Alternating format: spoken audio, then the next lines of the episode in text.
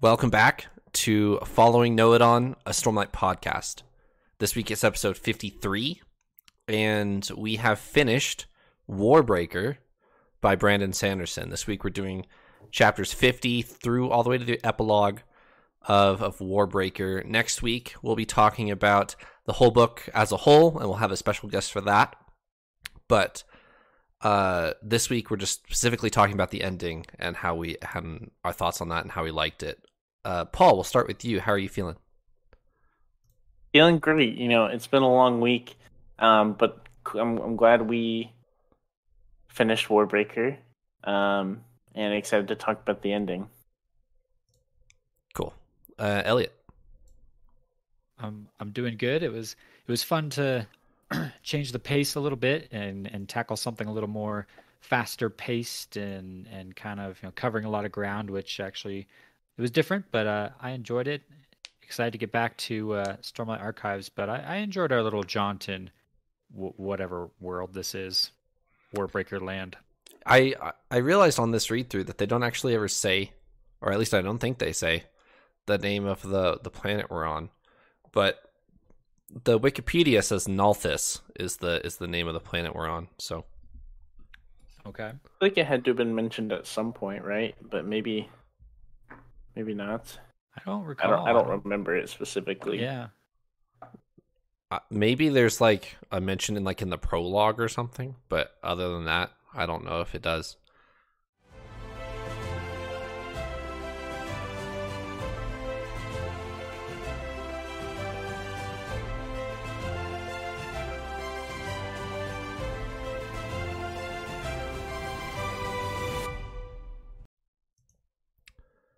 All right. So this has been different than the Stormlight Archive. Just a quick 20 seconds from each of you. Is it what you were expecting? And did you like the ending specifically as we're talking about these chapters?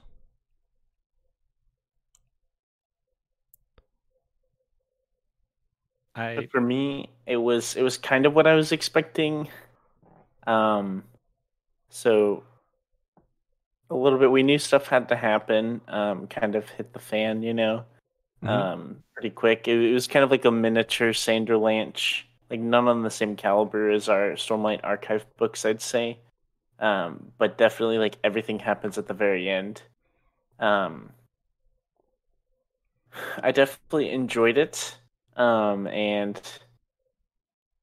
like we kind of said before we uh, just just my first thought about it is we talked about Bluefingers in our last episode um, and he kind of turns out to be a bad guy and I, I was glad i didn't i i made my point mate known that i didn't trust him at least not fully. I mean it wasn't super hardcore i kind of said i could feel either would believe either way um, but he definitely didn't seem like a safe good character so half a point for for hmm. that.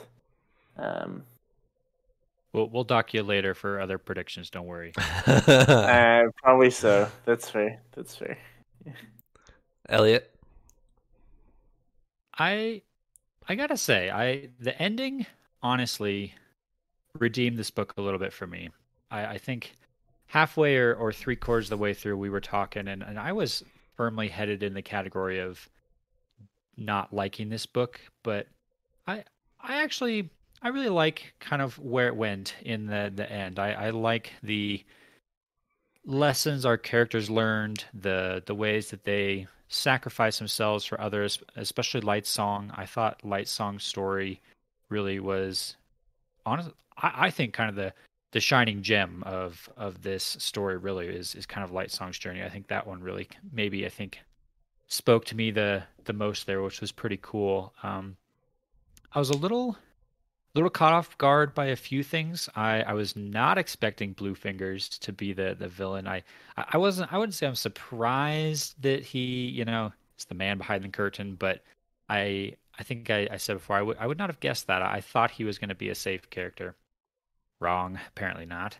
Um, but I I was very much expecting a big climax of Vivenna and Siri like having to come to grips with how the other sister has changed. hmm And we didn't really get that. We we got a couple... You get like a page of them Yeah. talking on the roof, and that's really it.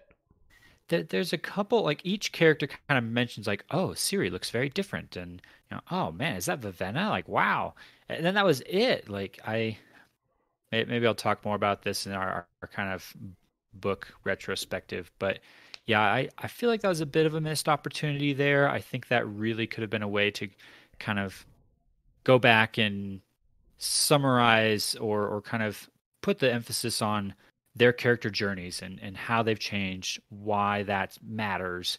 Um, and we didn't really get that, but but all that said, I, I actually really enjoyed the ending. I completely agree with you that I I'm not a huge fan of Warbreaker as I've said a couple times, but the ending, like you said, is a very redeeming factor. I I also enjoyed it way more this time than I did my first read. This has only been my second time reading it, and I did find myself genuinely enjoying the ending a lot more than I did the first time because I think the first time I just still was not over uh Siri and Susebron ha- having uh like having their their love connection and it just was super big hang up for me. But um i i did enjoy the ending of this book a lot more. Lightsong specifically like you said uh he's a really cool character um in his in his final arc here.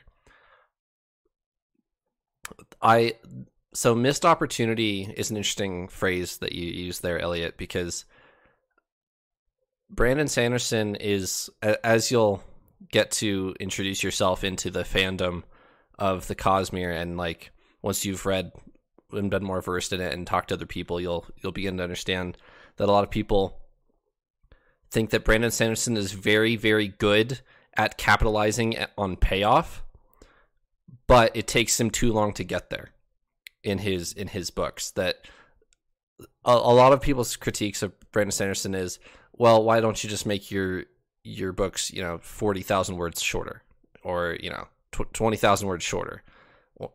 It's just, they want it to be more digestible, but Brandon Sanderson absolutely does not agree because he wants his payoff to mean a lot, like Kaladin in the Way of Kings. They want, he, he wants the payoff for Kaladin to be super meaningful, and the only way to cut down on the Way of Kings without completely restructuring the book with like a Shalon cut or something would be to cut on Kaladin flashback chapters. Um, would be the the easy would be the easy one there, but Brandon Sanders like it's that type of thing where Brandon Sanderson's whole point is the journey, not and what that meant means as you get the payoff, and not just the payoff, which is a lot of other shorter novel writers. That's very fair. I, I will say at the end of this book, I kind of had a little moment of so so so far. This is the third third Brandon Sanderson movie or book we've read. Um, not movie. I Mhm. wish. I wish they were movies. Um, and, and I guess this time I was kind of like, well, like the ending was really really exciting, but like I didn't enjoy the rest of the book that much. Right. So like I, I was kind of tired of this writing style, I guess. I will say in Warbreaker, so there's a whole lot of like payoff and cool stuff at the end, but there is less build up to it, which is pretty fair. Like considering our other books, this is much much shorter. Um, so that could definitely play into it. Um, I, I I I wouldn't even chalk it up to that though. I would still say, like I just like the other stories better um, Right. which is not anything wrong with Warbreaker. I just like the other ones more.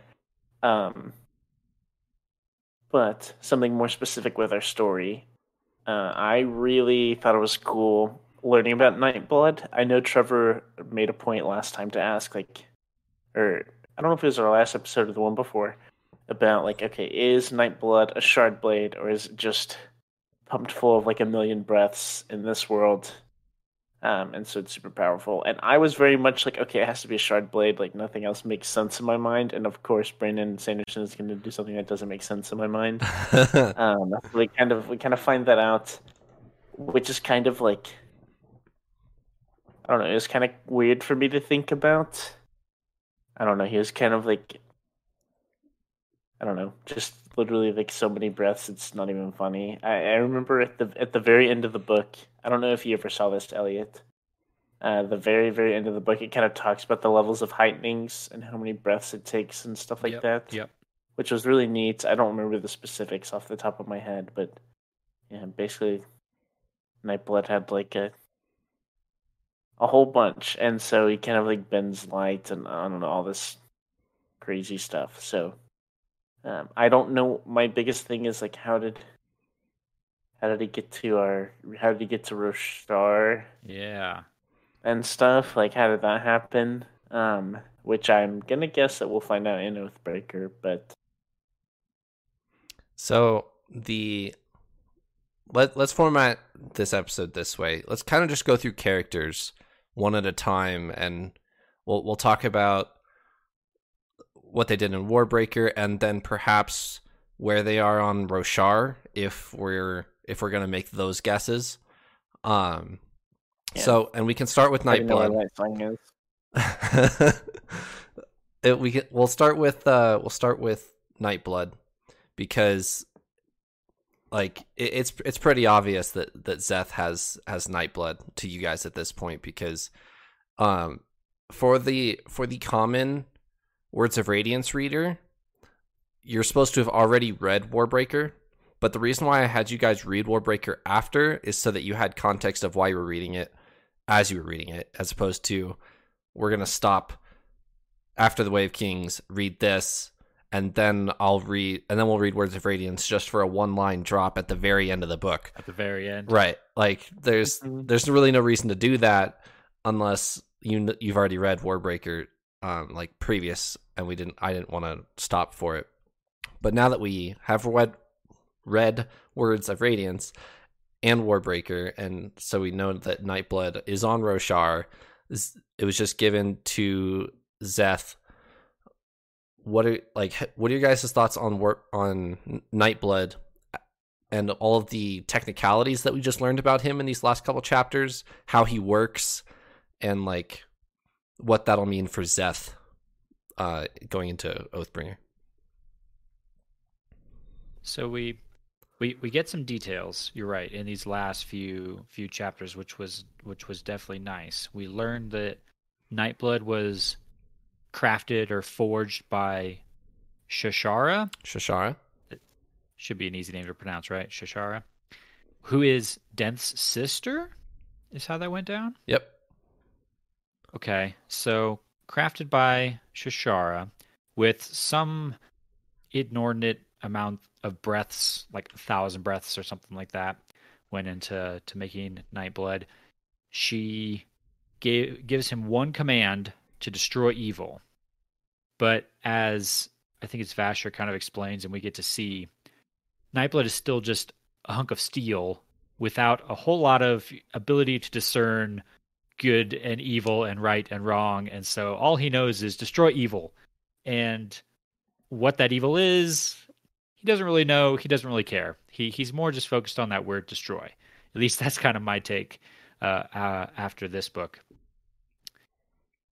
We get to see him in action finally towards the end of this, like you were kind of alluding to, Paul. He finally comes out of the sheath and let's he he lives up to his command. He destroys like everything. Yep. It, it- I, I was reading pretty fast there because it was getting exciting. But w- was the basic gist that he just kind of disintegrates everything? So anything, he feeds off of breaths of the wielder, right? which is why he kills people that pick him up. Is because they're going. Most people who pick them up pick him up only have one breath, and so he's just going to like instantly possess them, if you will, and destroy evil. Oh, I'm slightly evil. I'm gonna die. So that's that's kind of how that works. It's sort of. There, there- there's more explained on the wiki, which I won't get into. But um, also there's potentially a Warbreaker sequel happening. So uh, Brandon Sanderson. He, he's asked about Warbreaker quite a bit because some of these characters show up in Stormlight, and so some of the some questions he's been asked, he's answered, and it's general like canon, but it, it, even though it's not in the book, but some he's deliberately not answered because he does plan on doing a Warbreaker sequel at some point. So one then- question I have um, is so so we we really I, I feel like I got a grasp of that like system of how Nightblood works whenever Vasher uses him because it just talks about how quickly he drains his breaths Right. and stuff like that. Um, my biggest question that I'm honestly taking from this book to the next is well, one, which this isn't even my biggest, is how does Nightblood get to Roshar? But two is how is he going to function in Roshar? Like, mhm. Does Stormlight is Stormlight to effectively equal breaths there, or like what what happens? I don't I don't know how that's to work. Because I, I don't know, like, does Szeth probably doesn't have breaths, right? Or like, I don't know. Maybe Stormlight is just an equivalent, and it does that. But I, I don't know how he's to function. Okay, so I'm not to directly answer your question, but I will give you a sneak peek to our Cosmere explanation episode, which is coming up. So, you guys have read the term investiture or invested with a capital I. Um, in this, specifically this book, he uses it uh, quite a bit, and then there's an interlude um, where some of the some ardents use the word investiture. Yasna has used the word investiture. I believe Wit has as well. Um, or Hoid, I suppose. Pattern has as And- well. Yes, pattern has as well. And so just like oversimplify it, it's magic of the Cosmere is investiture and it takes different forms on different planets. But it's all the same it's all from the same source.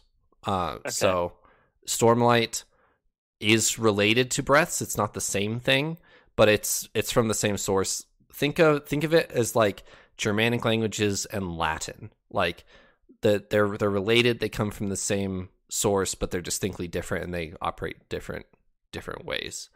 Um okay. Paul, if you remember when you started Mistborn, some of the metals um, that work similarly um, to uh, to to Stormlight in some ways, both investiture. So there, I won't get into too much of the unwritten history of the Cosmere, which Brandon Sanderson has on his website, but uh, there's magic all across the Cosmere, and it's titled investiture. That makes sense. Yep, it does. I feel like that's the most info I've ever gotten out of you from asking a question. And that's like direct like answer to a question. So we're growing here. Let's go. Yep, there we go. All right, so Nightblood, we kind of understand how he works. How is Szeth going to use him, and what is he going to do to Szeth? Any any predictions here before we jump back into Oathbringer in a couple weeks? That is a great question because Night Nightblood is is very much a, an influence on the people who wield him. Correct. He he he pushes really hard. You know, hey, there's some guys over there. They're evil. Let's go kill them. Let's go kill them. So to have that kind of voice in Szeth's ear, part part of me wants to say that Szeth is very determined and he's very good at setting his mind on one thing and doing it no matter what. So if if Szeth is set on wielding Nightblood in, let's say, an honorable way, I I would think he'd be very good at resisting when Nightblood is saying, you know, go do this. But if Szeth is more like listening, open mindedness with his, you know, identity crisis that he's just had, is he going to start to open his mind to other, you know, influences and voices?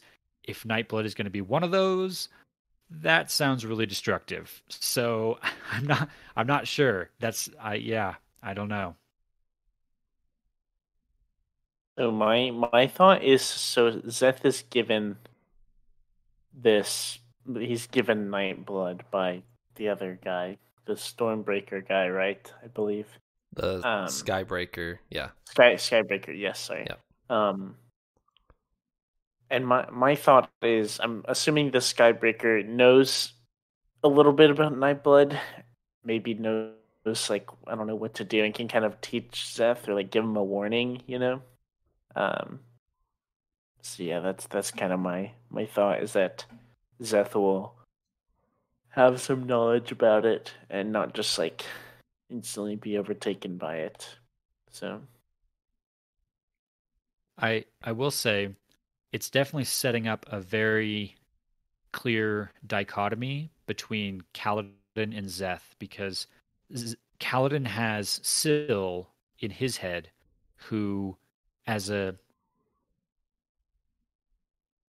wow, I'm blanking on the term now. Spren.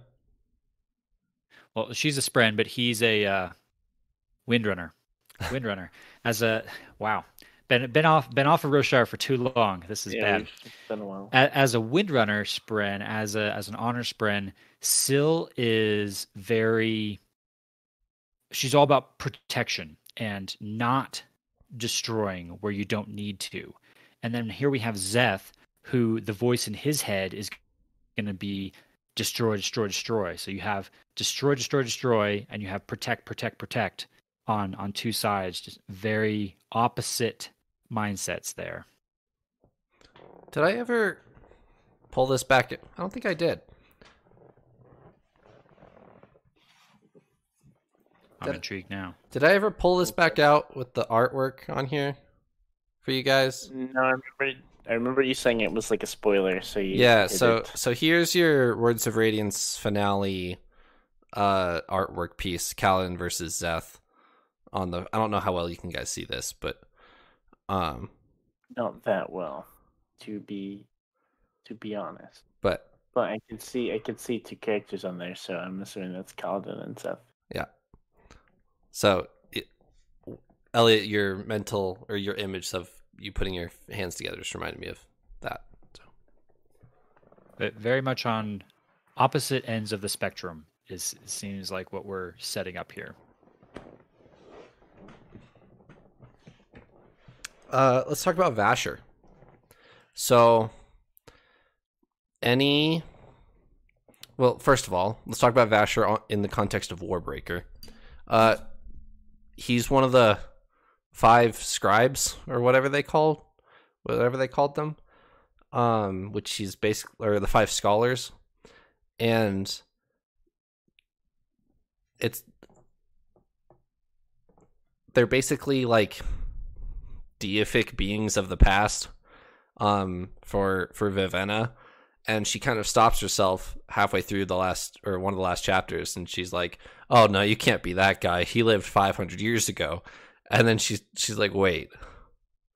It's like the Eowyn uh Aragorn moment in Two Towers you know? It's like, How old? you can't be that wait are you that old? Mm. so uh Vasher's way more than he seemed to be at the um in, the beginning of this book what what are our thoughts do we do we still like Vasher as a character I think Vasher was uh, like at the end of the book. I think he was my favorite character. I thought he was it was pretty cool like ending and kind of a big reveal, and it was. So so for me, I could see Vasher as potentially being some greater character, right? Like going into it because he's kind of this yeah, like an Aragorn esque character. He's kind of like shady, tries to stay out of the s- s- sunlight kind of thing. Um, out of the spotlight, I should say, um, and then moves on and ends up being some I don't know deific being. Um, I did not expect the mercenary Denth to be anything big though. He's like described as being like stronger and better than Vasher, and I was like, "What do you mean? That doesn't make sense." I just took him as like general mercenary number two, like Right. the other book, honestly. Um, I was a lot more surprised by that than I was all the other reveals. I'd say. Yeah, I was I was pretty surprised by that that felt like the biggest the, the biggest part of the the Sanderlanche, if you will, was all the information about Vasher, about the I, I did like that scene on the the rooftop where he kind of reveals himself as like, whoa.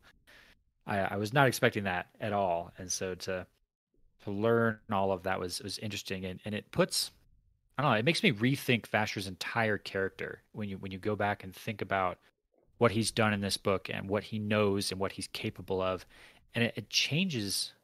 Well, I honestly don't know quite what it changes because there's a lot of in classic Brandon Brandon Sanderson style, lots of unanswered questions now about Vasher. It's like, wait, right. well, how how is he still alive? How does he live without breaths? How does he like control minds and like uh, there's all, all this other stuff that he does that we have no idea how, but to to go back and think about his character from the first time we met him and realize how much power he has that he's not using is interesting. Right.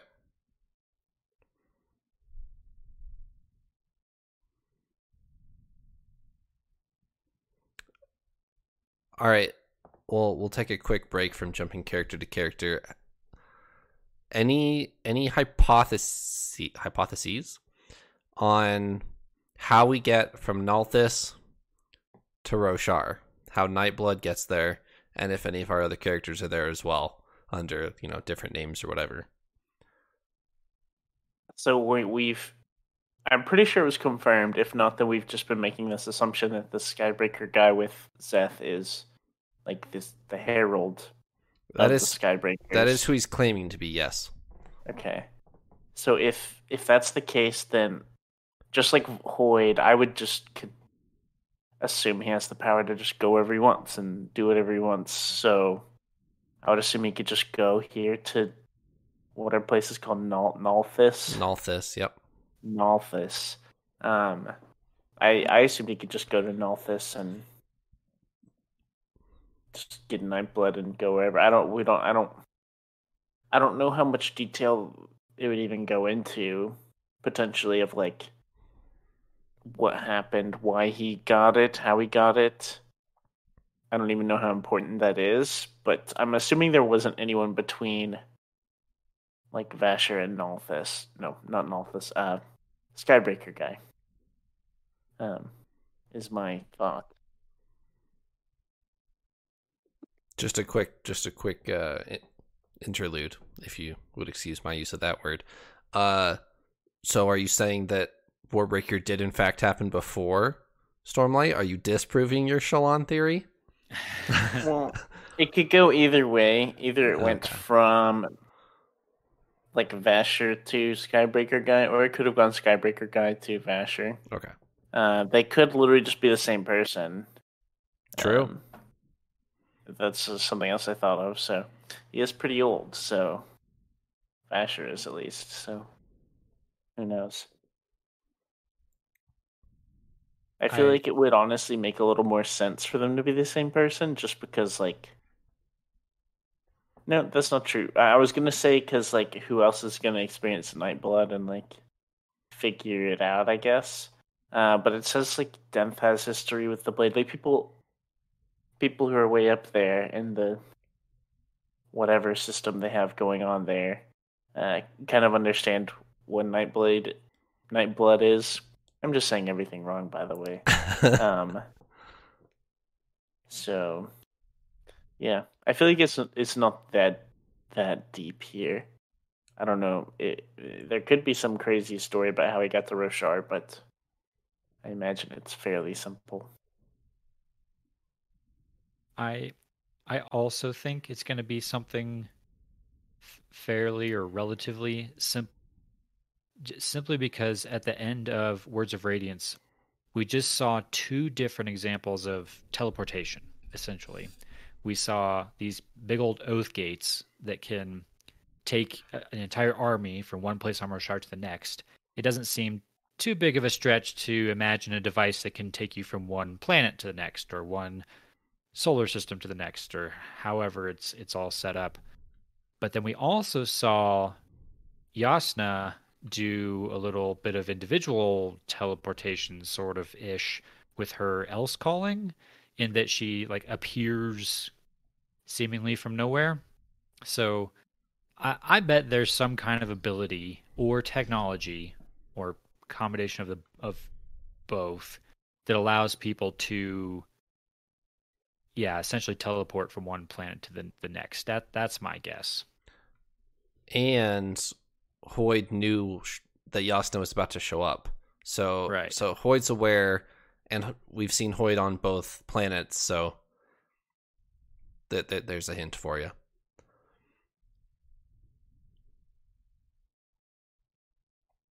I also talking about timeline. I think I'm gonna seat myself in the opinion of it seems like Warbreaker is happening first before the events that we're seeing later, simply because of Nightblood and Vasher. It seems like, like you were mentioning, Paul, that there seems to be a pretty solid history with the characters that we've seen there, with no sort of re- like immediate reference to like an unexplained period of time where Nightblood was gone. Correct. It it, it definitely could have happened because there's, there's hundreds of years, right? But we we've we've referenced back to Nightblood's creation, and it seems implied that since then he's been in the custody of Vasher or Denth or maybe you know those other five scholars or whatever their their names are. So I'm going to lean on that and think that this is pre Words of Radiance, but maybe not definitively proven that. It's a really good point. I, I, I honestly agree. Like so so it has to either be that Warbreaker's before or it's like a much later. Like like Y- hundreds of years later. Like it has to be like a substantial amount of time. Um which wouldn't really make too much sense, like you said, with the um with when Nightblood was made and all, so Alrighty. Lightsong. Can we talk about Lightsong for a bit? So uh, we don't need to. I'm I'm a big fan of Lightsong as as a hero. Like from from where he starts, he's this carefree god who just likes making fun of other people. He's he's kind of got that wit charm about him of I'm just to here I'm here to make fun of you and have a good time cuz I don't really care. And he kind of reawakens in himself this person that he used to be before of this self-sacrifice and the how much he cares about the people around him cuz uh Blushweaver certainly isn't on his side like 100% at all but he still cares for her because that's the person he is and or was um and he's rediscovering that as Blushweaver's dying in front of him. So the the priests that that kill Blushweaver no, the fake priests, sorry, um, that kill Blushweaver are surprised that Lightsong is genuinely cares for, um, cares for her because none of the gods care for anybody except for themselves. So when, um, when they kill Blushweaver in front of him as kind of a ransom card for his high priest, who surprises his brother from his previous life, um, they they use that against him um but he still can figure out how to be influenced or be to give up his own life for Susebron to heal his tongue blah blah blah blah blah. Anyway um i'm a big fan of Lightsong and what brandon sanderson does with this character. It was pretty cool to have like kind of the pinnacle of a story be him and and Larimar like talking about his past um past life and then him kind of having this big moment of realization and making a sacrifice and stuff was it was, it was a really cool moment um and I would like if you before reading that, if you were to ask like what's probably the best thing that could happen with Lightsong's character, I probably would have said something along those lines because that's kind of the character's like struggle is like no, like I I don't want to give my life up for some someone else like that's lame and all Right. that stuff. So um, it was And- pretty cool. i think it i think it was elliot you had the prediction that he would give his life up for perhaps a siri or the the un, Yeah. or the unborn child or something along those lines So you were close, but not not not quite. Yeah, yeah. Kind of along the same lines. I I would never have guessed giving it up for Susebron at all. That that that caught me off guard. But I thought it had a a really a really intriguing symmetry, I guess, to it, in that in their in their religion, the entire purpose of the returned is to ultimately give up their life to heal someone. Yeah. And we go the whole book with Lightsong claiming, I don't believe in this religion. This whole thing is is silly. Why would I do that? This is dumb. I'm not a god. And yet his final act in life is fulfillment of the exact religious purpose that they they claim he was meant for. And that's exactly what he was meant for. And so I I don't know, I thought that was kind of cool.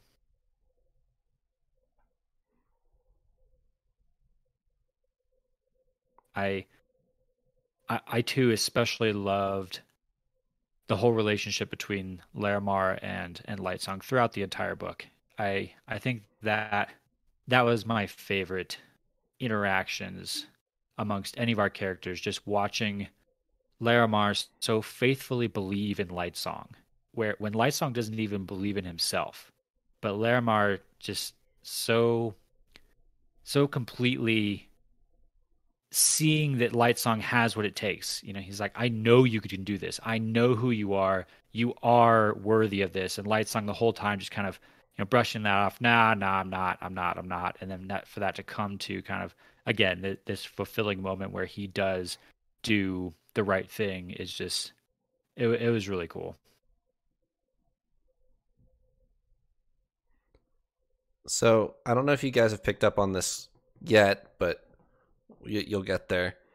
Of Brandon Sanderson really enjoys this dynamic of regular people and then like comparing them to their deities, but just explaining their deification via magic.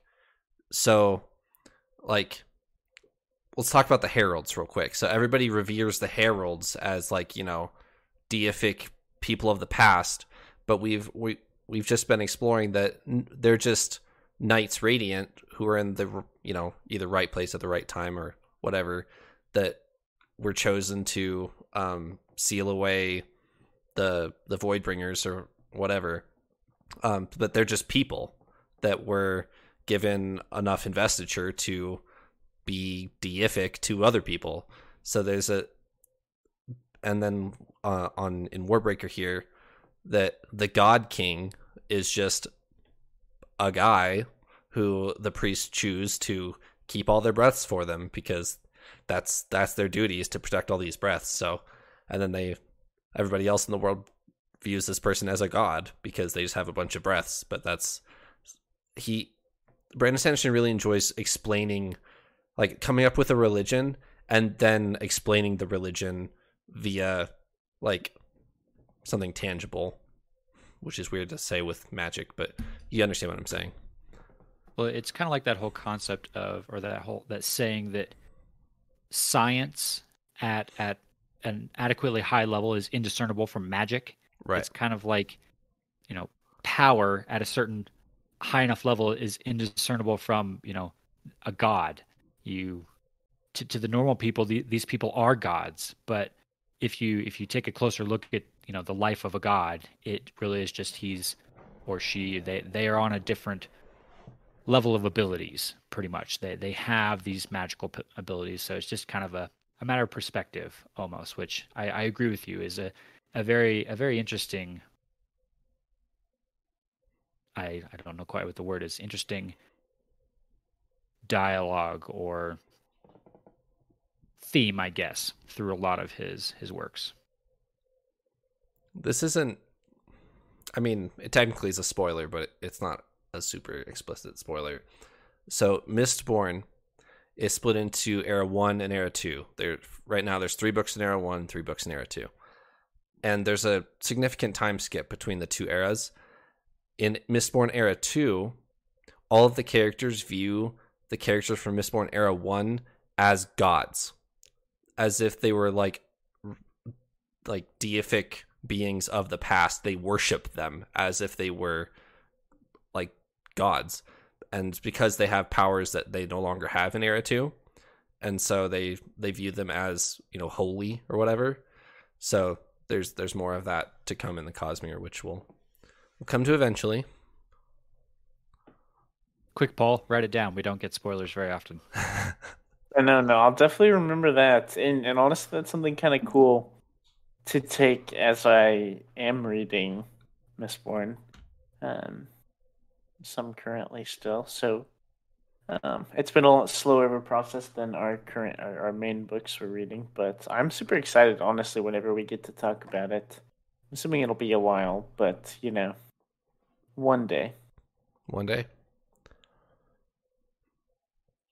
So, Paul, I think we can unfortunately put to bed your your awesome theory about Lightsong having been Shallan in his past life. What, I want to say though is maybe there's still some room for maybe Shallan is a returned Lightsong, perhaps. That's what I was gonna say. So if if we're putting it to bed entirely, then we're assuming that there's only like one life, right? Like he was this other person before, and now he's Lightsong, and that's it. Really, like he, you know, very well could be Shallan. So If he That- returned that would- once, he could return again, right? exactly, and that would make sense. You know, um, that would still make sense. So it's it's not dead, but you know we'll have to read Oathbringer to get the confirmation, um, to to to really confirm that it's Definitely, real there. definitely. Um, so I'm sure that'll be like the Sanderlanche that we read in one of the last three books. It may it may honestly be the finale, like fifth book five, Uh, that's I the big reveal. Yes, at the end I, of book I know five. it is going to be a really big reveal, or maybe Warbreaker two. Oh, okay. That's what I I'm could thinking. see I could see it being fitting into Warbreaker two. So, um, either way, so Warbreaker two is actually Shallan's book. Heard it here first. fun fun fact, yes. Um, Does that mean So- Warbreaker One is Kaladin's book? Let- No, and you just of go. course not. Oh, okay. No, Warbreaker one was Lightsong's, book, obviously. Uh, Warbreaker two will be Shallan's. Gotcha. Shallan and Larimar, who Is is pattern, uh, right? no, no, no. He's uh, I forgot the name. What was our pirate friend? Oh, In the Yalb. Y'all. yes, Yalb. Yes, Yalb. Yes, Yalb. Yes, Larimar is Yalb. So Obviously. there you have it. Make a good duo. Or Adolin, you know, some may say it's uh, Some it's up in the air. So it's up, uh, you know, up to interpretation at this point until Warbreaker two. So All right, let's talk about Siri and Susebron. Um, so they they they're in love, which I'm coming to terms with, but it's fine. Um, and Siri is trying to rescue Susebron. Susebron's trying to rescue Siri.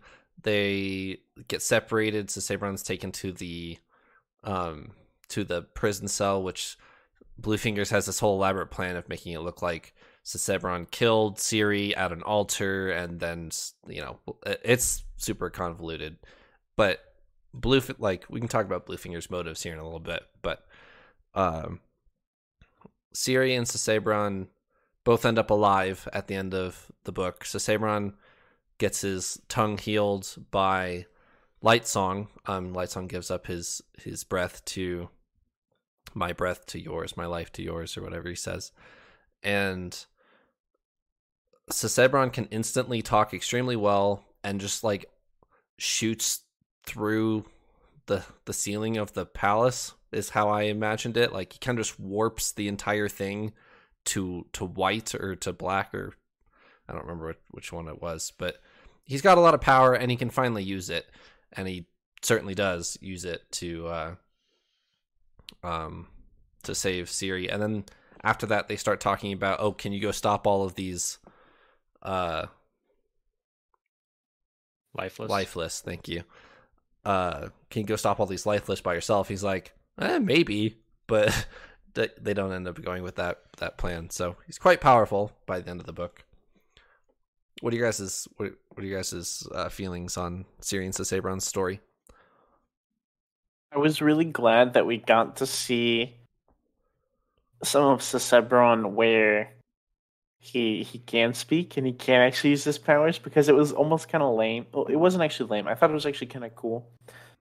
I have I have a really specific image in my mind for Susebron, which I honestly can't explain that well. Just kind of a, it describes him as just a really big, like almost perfect looking guy, um, like really just strong and like immaculate and kind of like awe inspiring or like you mm-hmm. know color kind of bends around him kind of thing like super powerful. Um and but my question has just been like okay like what could he do you know if he could use his powers? And we got to see that which i was really happy about. Um as far as him and Siri, i mean i feel like it's as good as it could be. I wasn't the biggest fan of it to begin with but like it is what it is, and it, it didn't turn out that bad. So, kind of.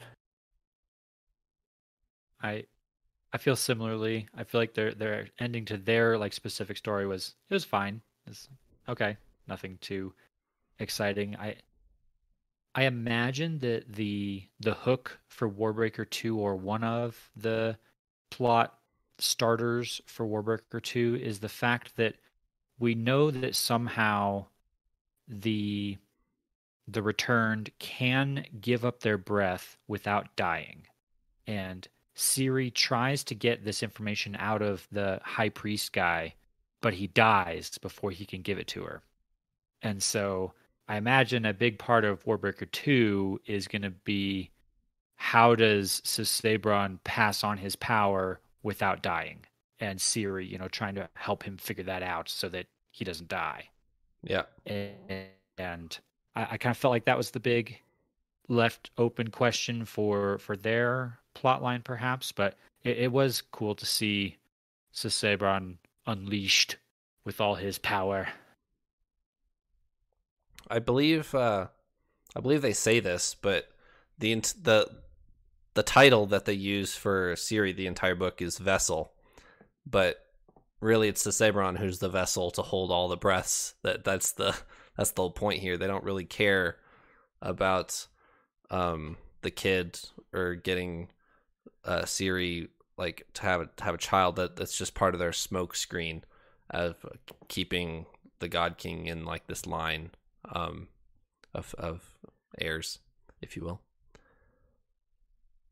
I I do gotta say that it did seem like the story was kind of trying to exonerate the priests by you know, saying, "Oh, everything is fine. The priests are good.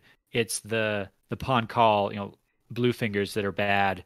Be, because the priests were were not going to kill him in the end. That they had a way to do this all without killing him. And I, I got to say that was a little bit too big of a pill, honestly, for me to swallow. Yep. Just because the amount of like intricate lies that they are, you know, trying to protect to hold up this whole religion and yeah this whole sham of having to bring in siri and having to make it very clear that she was pregnant and about to have a kid also that they can just pull this swap with this other kid they have. Like you know hold on a second. Like th- these I, I, don't know that that lets these guys off the the hook. They're still pulling this incredible farce of a religion together with all this stuff that they're faking. Like i i don't know. They that they're not maybe the villains per se, and that they're not you know setting this whole thing up to kill Susebron, but I, I certainly am, ain't putting them in the good guy side either. You brought up the Pahn Kahl, which I want to talk about real quick here. Is a, another critique of of Warbreaker is that the twist that Bluefingers is the villain is not really decipherable um ahead of time that the Pahn Kahl as villains it's kind of just random and the, the that as a twist is kind of just odd because they're not really talked about at all until you realize that they are the villains and you don't really care at or at least I didn't. I, I didn't really care that they were the villains. I'm like okay uh, I didn't see that coming but I'm not emotionally invested because I don't know anything about them. Like it they're this third people group that just wants to profit from a, a war between Idris and T'Telir. Like, okay, but I don't I don't really care because I don't know any of them except for Bluefingers. So I I think Brandon Sanderson could have developed the Pahn Kahl a little bit more, but then the twist would maybe would have been more obvious. I don't know. Uh, what what are you guys' thoughts? I definitely agree. Like the Pahn Kahl, like I didn't. I so I read the last this this final part twice, and my second read through was whenever I actually realized that. I didn't even realize it at first what was going on. That they wanted the other two groups to fight so that they could kind of benefit from it. And yeah, I, I felt like that wasn't like if he asked me before these final chapters who the Pahn Kahl is, I probably wouldn't have known. Right. I don't think I don't think I would have. Um, and yeah, and I yeah, I feel like it it wasn't a shock to me. It wasn't a shock to me about Bluefingers, About I guess the motive behind it, I didn't know, so that was a shock. But yeah, kind of same vein as you, Trevor. As I was like, okay, like, cool. Right. Um, I don't. I didn't care that much about about them being the the bad guys. I I think I can buy into that critique as well. For me, largely because that scene where Bluefingers is about to kill Siri, the way he describes like the war he's trying to put together, you can tell there's just like this immense hatred behind it all. He he's bent on the two nations just completely eradicating each other. It's not just that he, he doesn't just want them to go to war so they weaken each other so that he gets his revenge or that you know Pahn Kahl the Pahn Kahl can get a, a, leg up. No he wants them to like kill every single last person in each, each other's countries. And i just kind of paused and i was like you know whoa whoa like where where is this coming from? There there seems to be a lot of history here or at least there should be for that level of hatred that we just haven't seen at all. And so yeah I, I think I would maybe agree with that that it would have it would have meant more as a reader if we knew why the the the pawn caller so bent on this, or at least Bluefingers individually is.